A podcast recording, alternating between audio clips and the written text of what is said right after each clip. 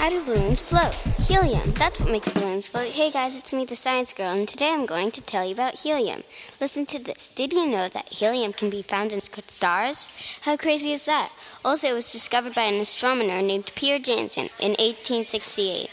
Did you know that helium was named after a Greek name Helios, which means sun? Here's an interesting fact. Helium causes people's voices to get high pitched. Oh, and P.S. Never breathe helium. It can also cause you to suffocate.